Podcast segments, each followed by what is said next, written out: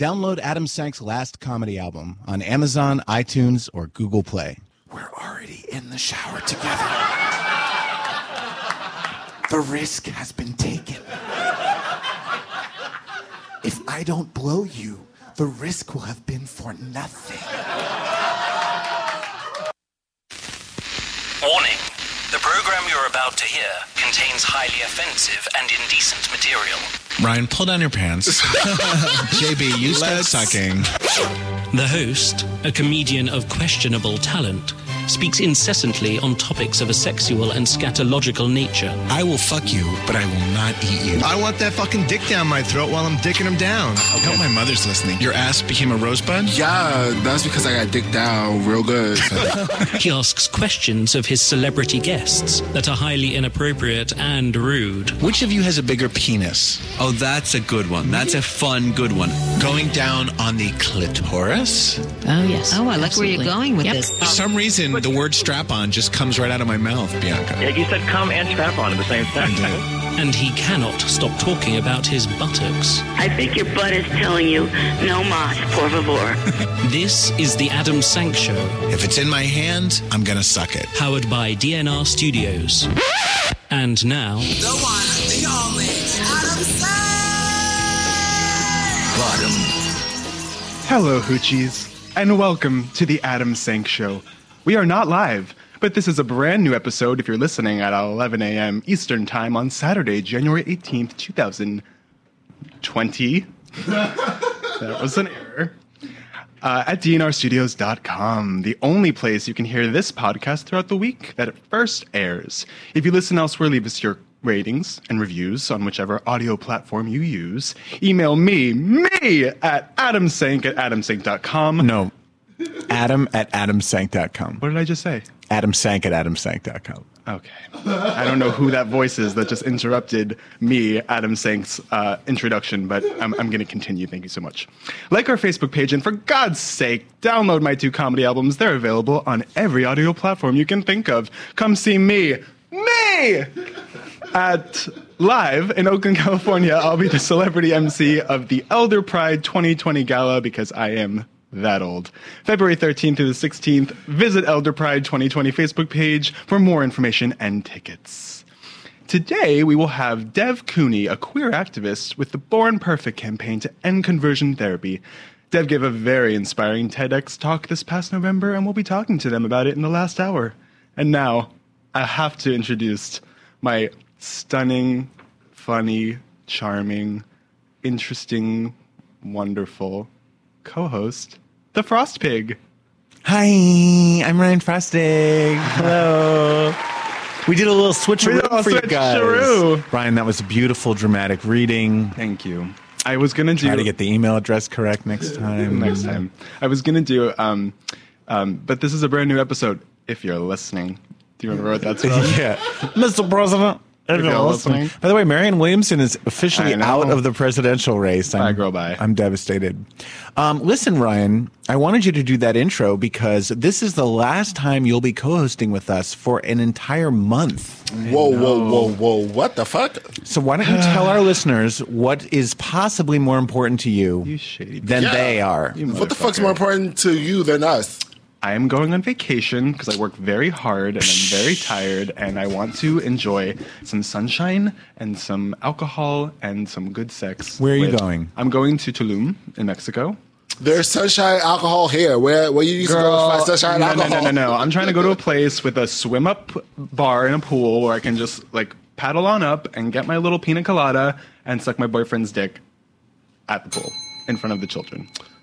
Not in front of the children. In is front of the children. This is why the white people hate the gays because people like you. But dick in front of anyway. But you're not going for a whole month. You're, Actually- you're going to miss two consecutive. oh, why uh, am I missing the other one? recordings? Oh, because of rehearsal. rehearsal. Yeah. I'm booked and blessed. What can I say? Well, so we are going to have to make do. We have some fabulous guest hosts coming up. Yes. Uh, one of whom is brand new to the Ass, but a good friend of ours and a huge fan of the podcast. Yes. Steve Cesaro will be uh, Steve. co-hosting next week. The He's following- very excited. Actually, no, I'm sorry. He'll be co-hosting uh, in three weeks.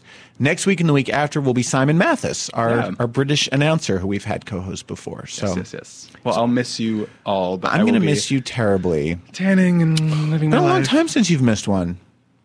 Yeah, since you quit your job. No, Simon. Um, there was something that uh, came up a couple months ago. I can't Just remember. just briefly. In any case, um, remember when okay. I wasn't here for so long. Like for so long it was like you were off the show. Yeah. I'm glad those I'm days are over. Well, we'll miss you. I, I have a question for you guys and for the listeners. So when I um, post this podcast, the free version that goes out to all the cheapskates who do not subscribe to dnrstudios.com, I send it out to multiple platforms at once. It's automated. So it goes to uh, uh, Apple Podcasts, it goes to Podomatic, um, Spotify, wh- whatever your audio platform is. And one of the channels it goes to is YouTube. So there's these hour long YouTube videos that pop up every week on my YouTube channel that just, it's a still photo of our graphic mm-hmm. and the audio from the show. Each one gets an average of, I want to say five views. oh my god. Now, occasionally, the, like the one with Bianca Del Rio Yeah. got like a couple hundred views, which is no big surprise. But I'm wondering, should I just discontinue that channel and delete all of those? Because I hate taking up all this space on my. If people want to actually watch one of my YouTube videos, they have to scroll through like a hundred of these to get to like an actual stand-up video. 122 episodes. You- well, they're not all online, but but most of them are. I think first of all, I did not know that you did that, or maybe I did and I forgot. How would you know? Yeah, but I think you, you know, we've talked recently about how busy you are, and I think that one less thing. For, I mean, does it take a lot of It of? doesn't take any time. It's automated. I just I don't like the way it looks. I don't Yeah. like that when you go to Adam Sank's YouTube channel, you have a hundred hours of no video, I think just you audio. should delete it. I also think that maybe one day we could um, set up like a, a camera and maybe we could do like a like a video. Right. If, podcast. if we ever do video component That to it, cool. then I would absolutely want to YouTube that, Facebook Live it, et- Yeah. et cetera. But I think I'm going to get rid of this. If you're I a think so, listener and you actually um, listen, listen to the podcast via YouTube, it's it's I don't know why anyone would. Then I don't understand why reach would you out to have me. anything on YouTube that's not visual. Per Well, se. there's a lot of these kinds of things where you can just listen, and there's like a lot of music is Yeah. just a still photo Okay, of music. yeah, but that's that's music. That's different from like listening to a podcast. Like, I, I wouldn't listen to a podcast on YouTube. That's not where I would go. well, especially me because when I when I listen on my phone, if I'm watching YouTube on my phone and then I like don't pay attention to the phone for a few seconds, it goes away. right, and then it stops. So, all right, I think I have my answer. Um, uh, Ryan mentioned that Dev Cuny is our guest today. I'm excited to talk to them. They go by they, them, theirs pronouns. Um, and we are going to start with a story. This is actually from a good month ago when the Golden Globes happened, but uh, I wanted to give it some time because I was really moved. Uh, in general, this year, I thought the Globes were kind of meh. Yeah. I- I'm glad that um, what's his face is leaving, Ricky Gervais. I like Ricky Gervais's comedy. I think he's funny, but he's so like angry and Yeah. negative, and it's kind of makes for a bummer of an award show. If Yeah. you if you hate these awards so much, then don't be the host. Right. Like, let's find someone who's actually excited to be there. And I think we need like more optimism. We need more upbeat. Yeah. Anyway, but Kate McKinnon, Who would be a great host? Um, who would be. I, now there's a lot of talk about that. yeah. she delivered the introduction for Ellen DeGeneres, who was honored with the Carol Burnett Award. And it was not only a, a funny and moving speech, but it was the first time that I know of that Kate McKinnon actually came out. Yeah.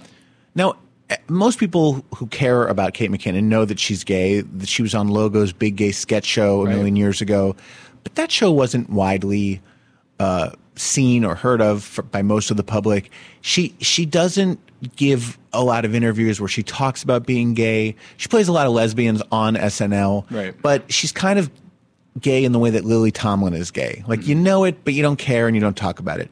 She made a point of talking about it in her speech to Ellen. Take a listen to this. In, uh, in 1997, when Ellen's sitcom was at the height of its popularity, I was in my mother's basement lifting weights in front of the mirror and thinking, Am I gay? and I was. And I still am. And. But that's a that's a very scary thing to suddenly know about yourself. It's sort of like doing 23andMe and discovering that you have alien DNA. And the only thing that made it less scary was seeing Ellen on TV.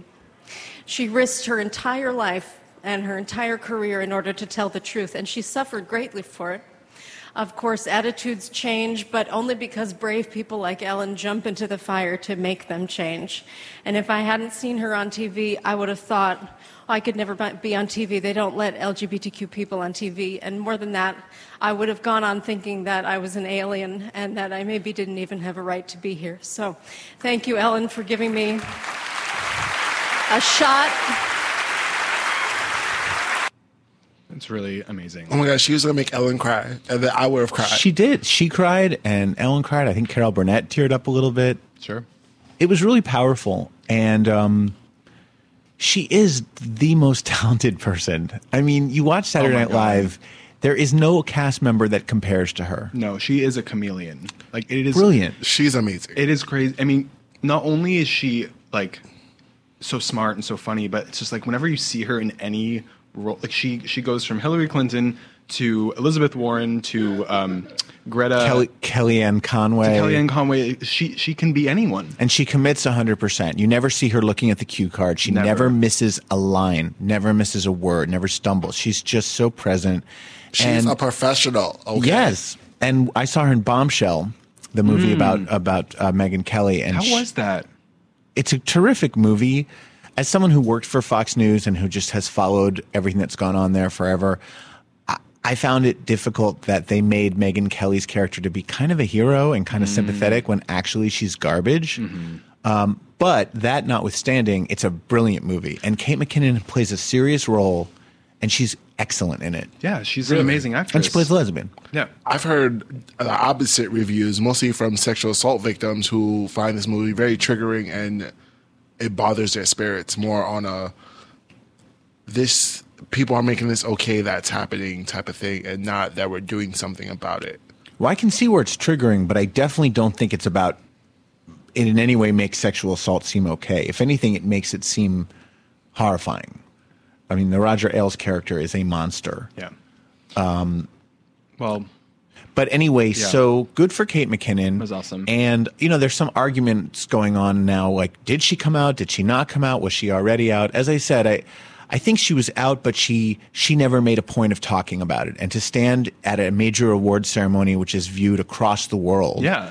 by many millions of people, and say the words "I'm gay" and actually talk about what that was like coming out, um, She- has a lot of power. Yeah, she um she used to date um Marla Mindelle, who is a Broadway actress, Hmm. and um, they were on the red carpet for an Emmys a couple years ago. So she's been like public. She wasn't hiding it. No, she wasn't hiding it. In other news, Marvel has confirmed that a trans character is coming to the Marvel Universe. So cool. Uh, there's very little information about this. Um, the director, I want to say Paul, no, Kevin Feige, is Marvel's chief creative officer. He did not specify whether or not Marvel would cast a trans actor to play the role. We certainly hope that they do. Um, Scarlett Johansson. If they, it'll be Scarlett Johansson. If they did, the actor would be the second openly trans actor to appear in a Marvel 29 in a Marvel film. In 2019, Zach Barack, not Zach Braff, Zach Barack appeared in Spider-Man: Far From Home. Um, but this is exciting. He said, "Are there any?" Or the he was actually at some kind of event. And he was asked, "Are there any current plans on bringing more LGBTQ characters into the Marvel universe, specifically the T trans characters?" He said, "Yes, absolutely yes, and very soon in a movie that we're shooting right now." Okay, so as a comic book nerd, I have to put a stop to all the fuckery. There are the in they all in the universe they already released lots of bisexual and transgender characters. Loki and Deadpool. Deadpool is a pansexual; he fucks anyone, and willing to. And Loki considers himself a transgender character. But, it but hurts this is my the, feeling. I'm sorry, this is the Marvel Cinematic Universe, Yeah, so they that's why it haven't been in films yet. That's why it hurts my feelings because like these these characters I read growing growing up in comic books, and then when you put them in the movies, it's just like, oh, we are buffed out straight people, and that's what we care about. That's not that's not who the character was. Right. I mean, the movies are always being made for the lowest common denominator and the widest appeal. But this is progress. Side note, Yes. um, the first trans person I ever knew um, was named Loki. I mean, that was their chosen name. Interesting. Yeah, um, and I didn't realize that was a, a comic book thing. Um, JB, we're going to be talking about this next story probably for the next five minutes, so you can probably get our guest on the phone in the meantime. Um, this is from the Washington Post. Here we go. And I didn't expect it from the Post. It's it's not like their normal uh, feature stories. The headline is "People are seeing cats while high out of their minds." These are their stories. dum dum. So apparently, Cats the movie, which eh, universally panned, everyone thinks it's garbage. Even people who love the musical. Um, Ryan tried to get me to see it, and I absolutely refused. Well, I did try to get you to see it, but I made the decision that I will not be supporting that film as Well- self care. Well, in the way that um, in the way that Showgirls and uh, other terrible movies before it um, have become cult films, Cats is now becoming a cult film that's so bad that people are going uh, intentionally to to hate on it, and a lot of them are going stoned. Hundreds of people told the Washington Post their stories about seeing cats while high, some on marijuana, others on uh, mushrooms, LSD, and other mind altering substances. Here are some of the reviews The most incredible cinematic experience of my life. The most terrifying experience of my life. I swear to God, my soul escaped me. Let me read some. Let me see. Cried both times, planning on going two more times.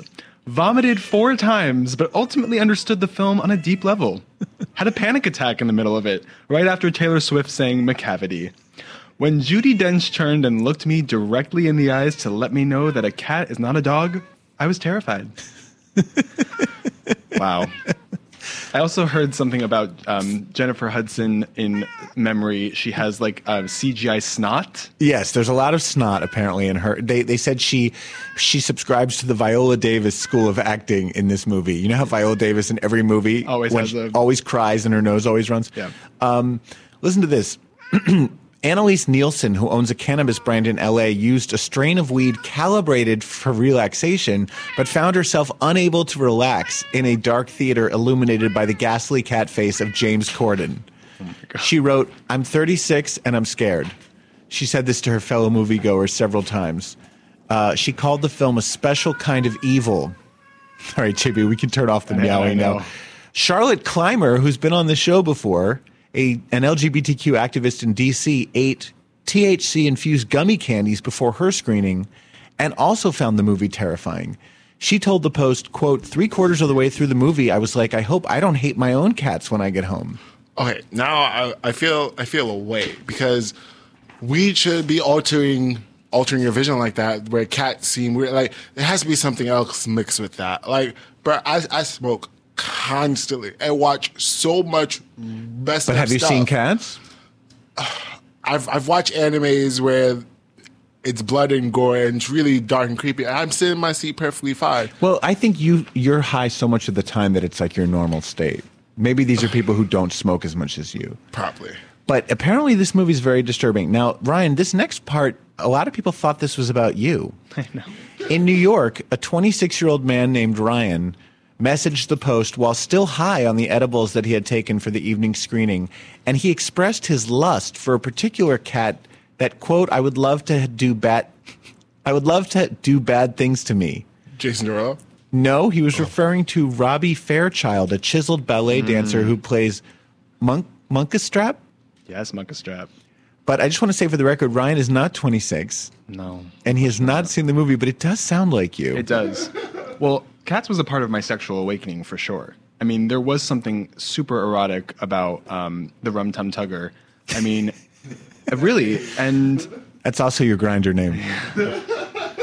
I do love a tug. Finally, in Los Angeles, a 23 year old actor named Davis, who went to the movie with some friends, took a huge hit of poppers at a key moment. He said, quote, it was literally as Jennifer Hudson screams out, touch me, it's so easy to leave me, uh, that the poppers for all three of us kicked in. He says, I felt myself hit the Heaviside Layer like Grizabella the glamour cat. Yes. What's funny about that quote is that I've heard there's there's an urban legend that I've heard that when the original Dreamgirls was on Broadway with Jennifer Holliday, a lot of black gay men would bring poppers to the show, and when she sang and I am telling you that I'm not going, they would all hit their poppers because That's it was such a, amazing. an amazing high for them to watch her perform that song. Wow. I don't know if it's true, but I've heard it. Can I just say one thing? Please. I know everyone hates cats. It's very special to me, and I will um, cherish it in the way that I want to celebrate and remember it. I think that they should have d- like used cat, like real cat, like CGI cats, like in the way that they did for the Lion King. Not people cats. No. Well, this sounded like it was like half CGI, half human, and that's what freaked everybody out. Now- plus the proportions were all out of whack. Obviously, some cats were tiny, some were giant. Right.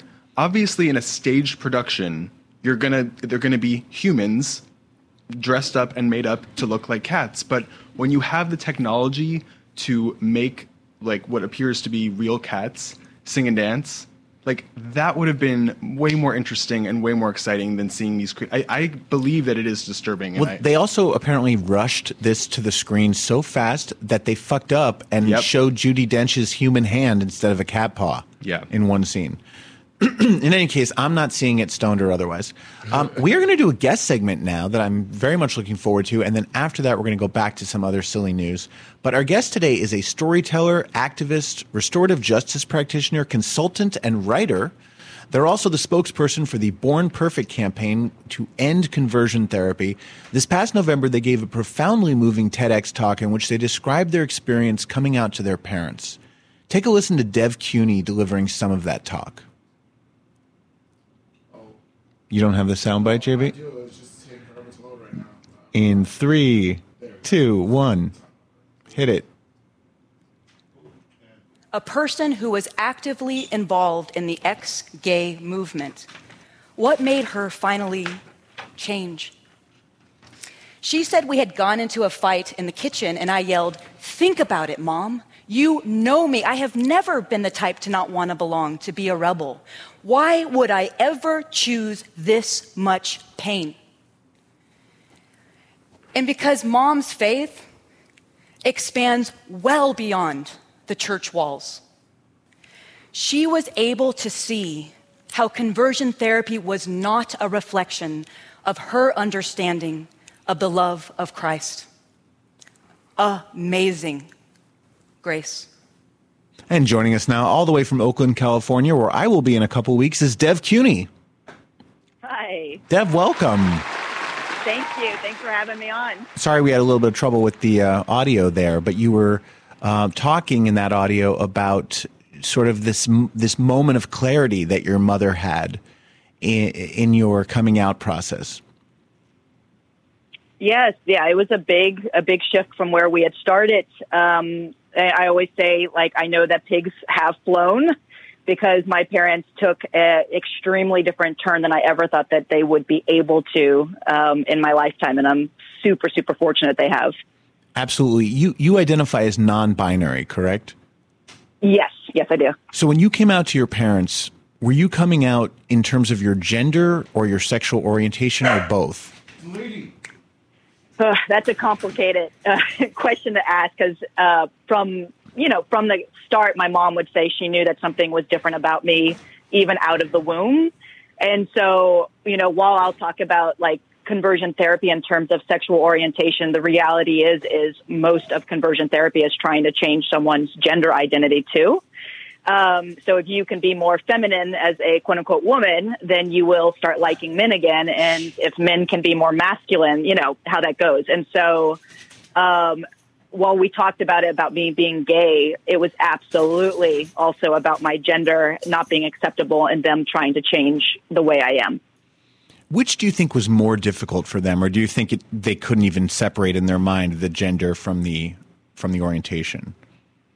I I don't know if they could fully separate it out. I believe that gender is even more uh, of a bigger issue, at least from my church background, because you know everything that we were taught is there were certain rules based on the Bible um, that you have to be in order to be good Christians, and so I don't think they could understand how I could be my eclectic self and that at its root that if they could just fix that everything would be fixed so it's it's so yeah long story short i definitely think they struggle to separate it out but i do think gender is in some ways the bigger issue in your talk, um, and this is this sort of the funny part of your talk, you you uh, you describe being uh, one of the world's youngest Elvis impersonators when you were a child.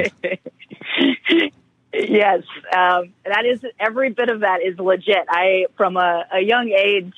I, you know, while my sister was dressing up in my mom's clothes, I was getting in trouble for dressing up in my dad's clothes. And, you know, my, my grandma actually had acquired a group of these, um, bootleg Elvis Presley tapes that she gave to me. And I was just taken by him and, you know, started like being in the mirror, like learning how to shake my pelvis, slicking my hair back, you know, and I look back and I'm like, the way that he liked to flirt with women. I mean, I totally, was shaped by him for good or for worse about, you know, because I'm also Southern. I also identified in all these ways. So, yeah, I mean, I would do performances in the living room. I remember performing Elvis at the local pool and standing on the diving board dressed up and, and lip singing. And at that moment, even though people saw me as a woman, it was something that was entertaining for people. And you describe in the talk this this this night where in which your parents brought you into a room in the dark. They they didn't turn on the yeah. lights, and they basically confronted you about uh, being queer. Was it because of the Elvis stuff? Was it what was it that tipped them off? Yeah, I mean, I think the gender stuff has always been a part of our fights and arguments as a kid. So I think them having that part of me already so present. On top of it, they saw that I became very, very closed off, and um, they knew that I was asking a lot more questions about um, quote unquote homosexuality within the context of the Bible. And so they actually um, got a hold of like some of my journal and and uh, figured out that something wasn't adding up for them. And so they decided just to ask. I knew that they already probably knew. Um, and so at that moment when they asked, I, I said yes. Wow. And then what happened next was horrifying. Yeah. I mean, they did what you would expect them to do. You know, I was raised in a fundamentalist, charismatic, I'd say charismatic flavor household, you know, like speaking in tongues. I always joke about, you know, swinging off the chandeliers and frying like ba- bacon on the ground. And uh, so they went to their minister who was like, you know, there's a way to help, you know, their kid, which is to do conversion therapy. And so basically they were like to love your child is to go through this process. And so my parents first became involved with um, exodus international which was the big umbrella organization for ex-gay ministries or i don't like using ministries movement. Um, and then through their own participation drew me into the process. Um, and yeah it was uh, scary as all get out. And um, it's hard to explain to people that they actually thought this was love um, when it was actually abuse. So, how old were you when that started? When the conversion therapy started? That's always that's always a hard one to answer for me because they started getting involved when I was around, I think, 16, 17 years old. And so all of that messaging became a part of my life very much in high school. And there was a point where um, they thought they were taking me to a therapist in high school that they thought would help me get out of my sexuality and gender identity. But what they didn't realize was that the therapist was not a conversion therapist. Thank God. So, so yeah, I actually, it, it, it is, it's like one of the key things that I think uh, is the difference between me not having committed suicide and, and, uh, is because I had a couple of adults really come and save me. And so like that therapist, my parents just realized this like maybe five or 10 years ago. I don't remember, um, that I would spend time in the therapy office, um, with her helping me try to just make it through and looking at colleges that maybe I could go to. So we weren't doing anything of the sort of trying to take me out of conversion therapy. But, um, yeah, and so it started in high school, the attempts and a lot of the messaging and being uh, introduced to the literature. And then it was, it continued into college when I went to some events and then um, people within the ex-gay movement started like tracking me down at my college, calling me on the phone. I was getting stuff in the mail. And then finally, I chose to go into a whole process around what they would call a deliverance, or some people would know as an exorcism. And um, as like uh, in an attempt to actually get it out of me, this demon of perversion, as they would call it. And um, I don't know if you want to talk, me to talk about that, but I Yeah, you I know, mean- that's kind of the entrance. Without wanting to re-traumatize you, I, I I'd, I'd Yeah. love to hear about what some of those experiences entailed. Yeah, I mean everything at its root around the ex-gay, like you know what I call spiritual abuse, is any kind of way to, um, again, fix your gender identity or fix you know this um, this demon to get it out. And so there's there's a wealth of different practices that happen under conversion therapy, and I've I've always said I've dabbled with a bunch of them, but like um, with the actual uh, deliverance exorcism, it's actually a belief that you have to remove this demon. And so like the part that finally revealed to be fake to me because I really actually believed in all of this up until this point. Well, and you were I- you were a person of deep faith yourself. Exactly. And I still am. It's just different. But it's like then I, I try to explain to people like you don't understand. I came out while I was homophobic. Like I still hated gay people. Right. I just didn't know what I was going to do because it was so clear that I was queer, and so I just started hating myself. And so when people were presenting me with an option to to fix this, you know, the idea of getting to have my church back, that my parents would love me, you know, in the way that I need to be loved. Like, I, why wouldn't I want to be straight? So you were starting And to so- say the moment that you realized this was this was phony was what? Oh, when this is my favorite part. Um, you know, I'd gone through like six and a half hours of this really abusive um, practice, and then suddenly I had said, "I'm having a vision of a wedding," and they were like, "Oh my God, Hallelujah, praise the Lord," because they thought I was talking about with a man, mm-hmm. but really I was having a vision of the person who I ended up being together with for almost 13 years of being married to her. And so I, when they started rejoicing, I was like, this doesn't make sense. And so I stopped the process and I was like, I've got some questions. And they're like, okay. And I was like, so if you get this demon out of me, does that mean I am no longer gay? And they're like, yes, yes, yes.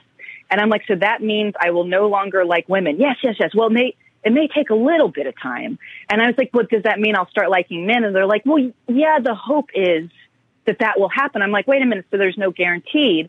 And then they come up with this like crazy, like wild argument that I will always have some sort of connection to the demon, which is gaydar. And that I will continue throughout my life to have my demon identify the gay demon in someone else, and I will feel maybe an attraction or an identity because of gaydar. So they actually thought gaydar were demons looking at each other. I and love so that. at that moment, I know. And at that moment, I'm like, you can't really argue how absurd that is. And so I was just like, whoa. I'm like, so you're not guaranteeing me that I'm going to be actually truly straight. I might still like women. I might never like men. And I will always have the demon of gaydar pretty much. And so, So what the hell is all this for then? Exactly. So I stopped it at that moment and you know, I they went nuts on me. They were just so like you're going to hell, you've chosen this, how dare you get out and uh that was the last time I did any kind of effort to become straight. So I'm still trying to get an idea though. Like during those six hours that you described, what are they doing? Are they are they yelling at you? Are they restraining you? Are they touching you? Like what what is the therapy, quote unquote? Yeah, well, it's definitely not therapy, but um, they did everything you described, and it, it was uh, a big part was being held down. Um, there was physical aggression throughout the whole thing, and um, yeah, I, sorry, I'm thinking about how much I want to share. Um, And I, and please don't I- don't share more than you're comfortable with. I think that's the best way to say it. Like, if you can think of the definition of what abuse is, it falls very much in it. Um, I didn't know it's so hard to, uh, you know, file a lawsuit against the church under because they, they're like, no, these are spiritual practices, but in a different setting, I could have totally, um, filed a lawsuit saying that I was physically abused by a church. So it was, it was horrific. I know that 18 states have now banned conversion therapy, in large part thanks to the efforts of the Born Perfect campaign and, and other advocacy groups. But that means it's still legal in 32 states, and I'm I'm imagining that even in states where it's no, no longer legal, it still goes on underground, right? I mean, who knows what Oh, the hell's going on in, in, in church basements around the country. If there's a young queer person out there listening to this podcast and they're terrified that they may have to face conversion therapy, what what should they do? Oh, great question. And I want to say you're absolutely right. Uh, conversion therapy doesn't stop because of these laws, and so much happens in the church that is hard to legislate. You know, like to um, uh, to try to even name. And so, for the thousands of people that are currently going through this as we speak, which is what is happening, I would say please look up Born Perfect campaign to end conversion therapy and reach out to us. Even if you know if it's just to talk to someone to say that you're not alone um, we do have resources and we are there to try to help in any way we can respect your anonymity or your need you know because there are people who will call who are still living within these church communities who are going through this who are petrified of losing everything but the thing with conversion therapy is so many of us go through it isolated. We don't know that there are other people out there who are going through it. I'm I'm that way. I the stuff I went through was solo. So when I actually met other people for the first time through Born Perfect that went through what I went through, I was like, oh my gosh, there's a whole world. So I would say, please reach out. Um, What's the name of the website? Connect. How, what's the Bo- yeah? Oh yeah, sorry. It's uh, bornperfect.org. So just born perfect. Yeah, straight up. And Mhm. I recommend that everyone uh, go online and watch Dev's uh, TEDx talk. It's really powerful, especially when you invite your parents up at the end. It's it's a really beautiful moment, and uh, I'm so glad that you came through it and that they um, found their way to a place of love and acceptance with you. Thank you. No, I am too. It's uh, I speak out because I'm one of the lucky ones, Absolutely. and I want other people to have that too. Well, thank you for talking to us, and thank you so much for the work that you're doing. How can people follow you online? Thank you. Um, you can find me at uh, devcuny.com, which uh, my name is D E V, and my last name is C U N Y dot com. Or, of course, I'm on Facebook and Instagram under Dev Cuny. Wonderful. Thank you so much. Thank you. Best wishes to you. Thank you. Bye. Such an important message. I'm so glad they came on to talk to us about it. Oh, Ryan, what just fell?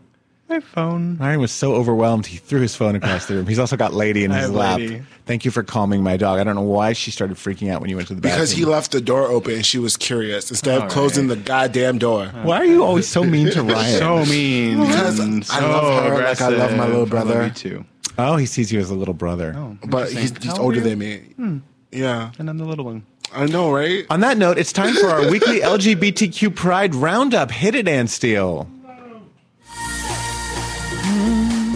Love can take us there. Ryan's making Lady dance to the music. Lady is dancing, yeah.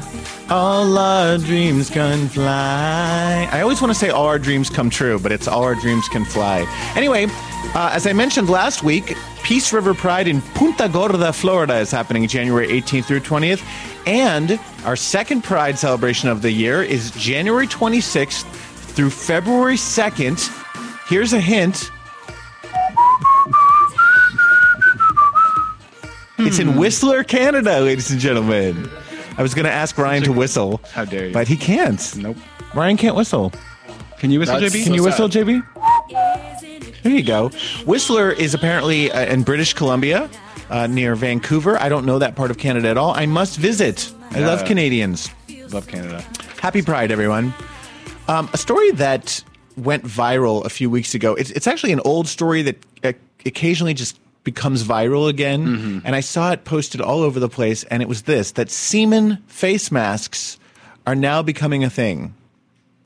Oh, that's what that I've been doing this since high school. What you mean are now becoming a thing? We Same. Semen's good for the hair and keeps the face clean. Like, come on, guys. It said this article, which was on a very dubious website, uh, says that according to well-known facial expert Chelsea Lewis, Chelsea spelled C H E L S E E, semen can offer youthful facial skin. Her clients have no issue in using sperm on their face. First of all, it's not sperm; it's semen.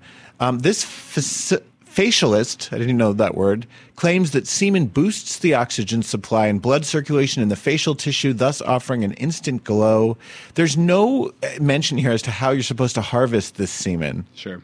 You know, you're just supposed to like ask a bunch of guys to jerk off into a into a, a, can I a have your semen? canister. Um, if if you do not have an issue with this mask, meaning you're okay with rubbing cum on your face, then rub the collected sperm onto your freshly cleaned face. Let it act for 20 minutes so it's entirely absorbed by the skin. After that period of time, wash it off by dabbing your face with cold water and wiping it with tissues. Why tissues? They're just going to stick to your wet face. Why now? Why this sperm? Exactly. Do you know where that's from? No. Legally Blonde. Oh. Well, and then I found a follow up article with the headline No, a semen facial is not a good idea. Uh, according to this article, people are believe this to be true because of a Liz Phair song, which talks about this. Really? Also, the FX series Nip Tuck, which aired several years ago, there was an episode about semen facials. But um, Cosmo uh, has weighed the pros and cons of a semen facial, and um, this website asked a Beverly Hills dermatologist, Dr. Will Kirby, to you know finally put this myth to rest. And Dr. Kirby says this is an area of discussion that gets brought to my attention by patients in the dermatology practice with relative frequency. Uh, da, ba, da, ba, da.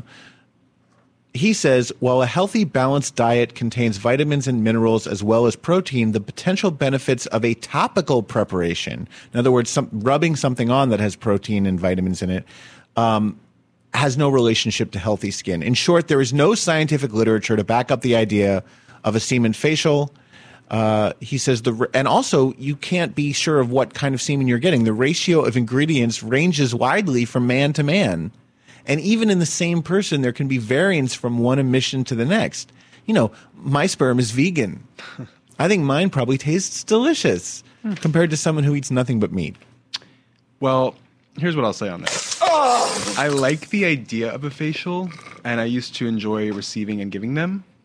But one time, I got In some band cum in my eye, and it was not cute. Yeah, if you're going to give yourself a semen a semen facial, a semen facial, stay away from your eyes. I'd rather it just go in me somewhere. it's Just just, it's just cleaner right that from the way. tap. Yeah, It's, just- also great for the hair. So if you ever like, I don't think so. I have to say, oh bullshit. No, don't listen look. I've never been a fan of cum. We've talked about this. I don't care if a guy comes at all. I mean, I want him to be happy, but I don't need to see the cum. I don't need it on me. When I do have like dried cum on my arm or something, it's fucking impossible to get off. Oh my god! Why would you want that on your face? the the one time, well, many times, um, I was really stoned and I jacked off and then uh, came and then immediately fell asleep. This has happened to me. And then woke up and was like, "What's all this crusty?" Oh, oh right, I did that. Wow, you bitch, clean yourself up. It doesn't dry in a in a clean way. No. It becomes very crumbly. Um, in related news, I can't speak. In related news, and related news, this story comes from Cocktails and Cock Talk. We haven't done a Cocktails and Cock Talk story in a while. And now, time for another stupid story from Cocktails and CockTalk.com. Yeah, suck my cock. In honor of 2020, Cocktails and Cock Talk has compiled uh, a list of the dicks of the decade. Uh, 20 selected nominees, and they had over a thousand votes, which means they've got about a thousand readers. and this is their list. And I have to tell you, I don't know who most of these people are. So we're going to go through these quickly. If you know who it is, then uh, speak up. Number 20 is Chris Hughes. 19 is Sylvain Potard. Number 18 is Jeremy Meeks. I actually do know who that is. He, that's that hot felon. Remember a few years ago there was a um, a mug shot that went Oh, viral because yeah, the yeah, yeah. guy was so hot. He had Yeah. like a teardrop tattoo. Apparently his dick is great. Josh Connor. I don't know who that is. Adam Devine. That's That sounds that's familiar. Boomer from um, uh, Pitch Perfect.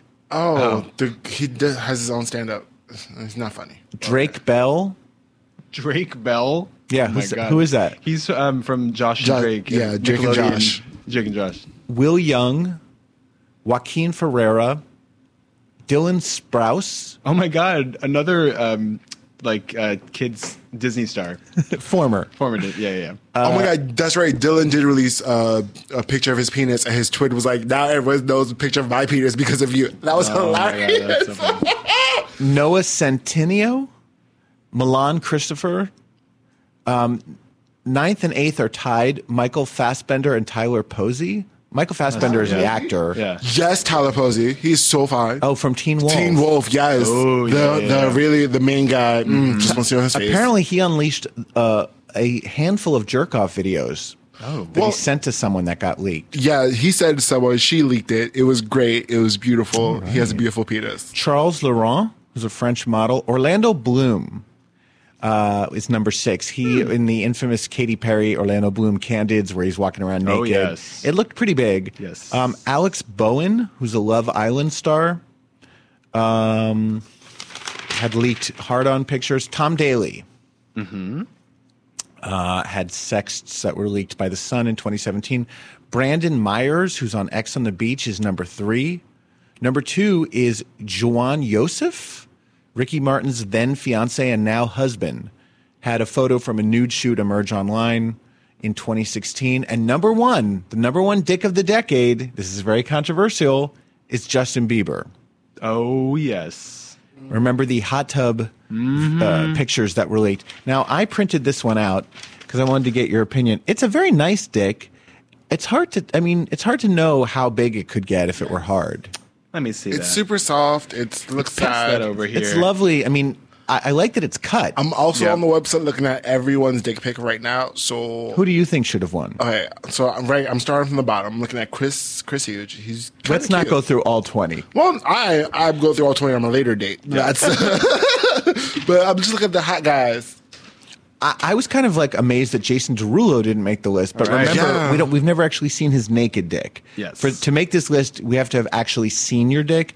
Also, I would have put on Paulie from MTV Real Real World Challenge.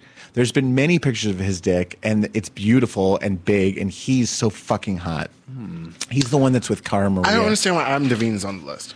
Uh, I think it's Div- Divine. Divine, whatever. Yeah, he was in some naked movie where there where he's like naked on on screen for a Game while. over. Yeah, he's jerking off his penis. It's terrible. So, Well, here's to another decade of dicks. I mean, every decade is the decade of dick for us, Mhm. really. Um, this is a quick story that is not on the rundown, but I meant to do it. A homophobic WWE wrestler, it turns out, is a former gay porn star. I am not surprised. He's also racist. Also Uh, his name is Oh, I have it here. It's Lars Sullivan. Yes, Lars Sullivan. His real name is Dylan Miley. He's posted dozens of racist, sexist, and homophobic remarks using two different usernames on a message board at bodybuilding.com between 20, 2007 and 2014.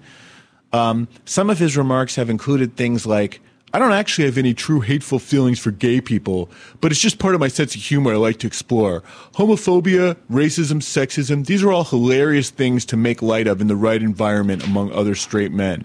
Every time I hear a man say that a pussy smells like shit, I cringe because I automatically assume they're a closeted homosexual repressing their true in- intuitions.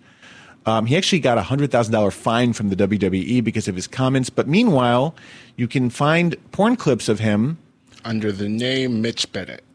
Mitch what? Bennett. B E N N E T T. He was a Randy Blue porn star. Did only two scenes apparently.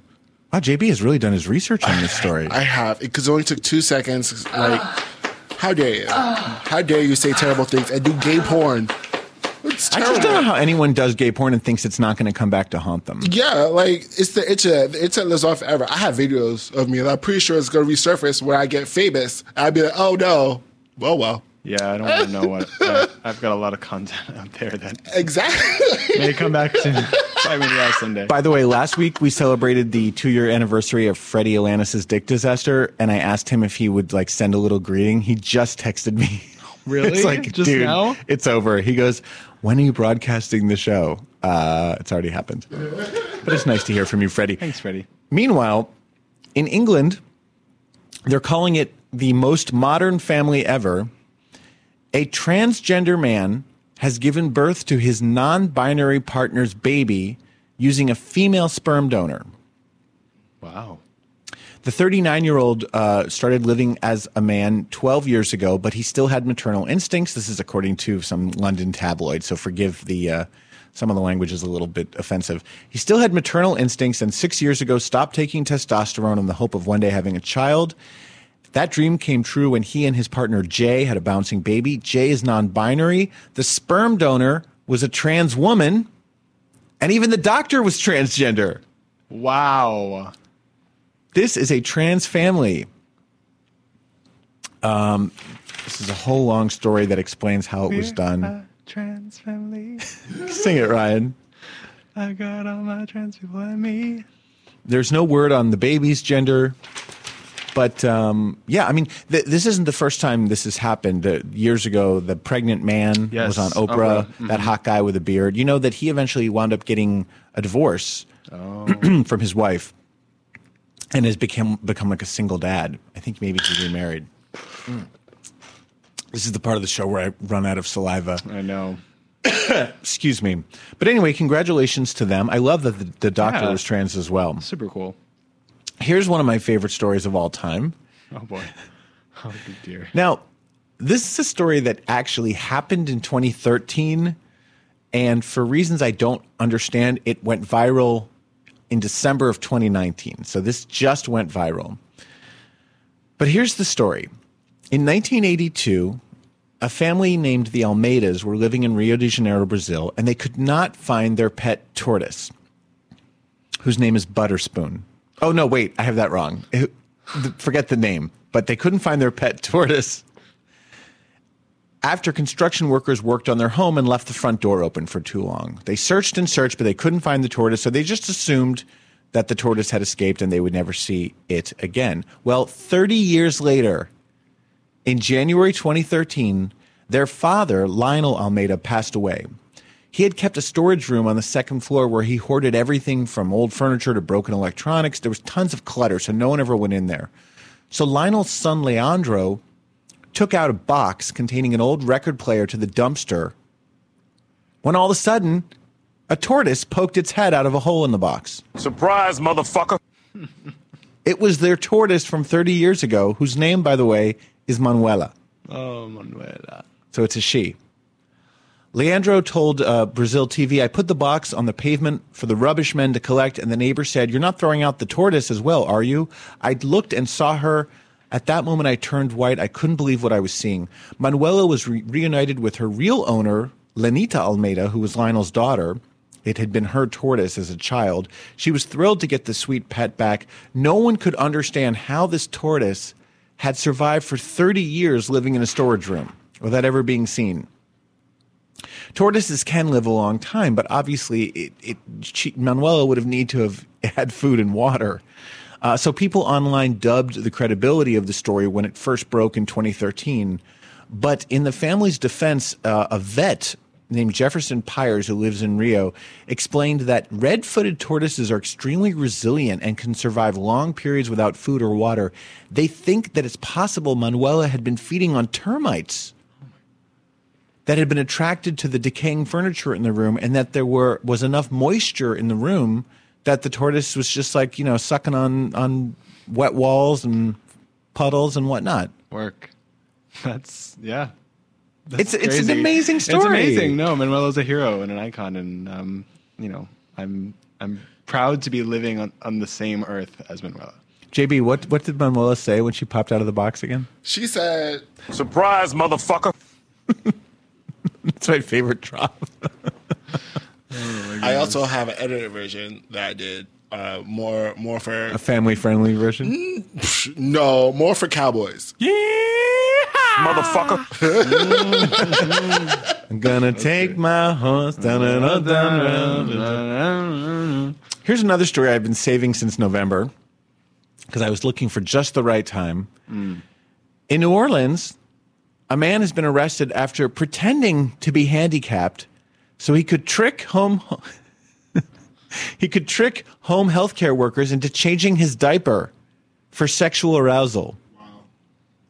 Oh my god. His name is Rutledge Diaz or Deus. He goes by Rory, 29 years old.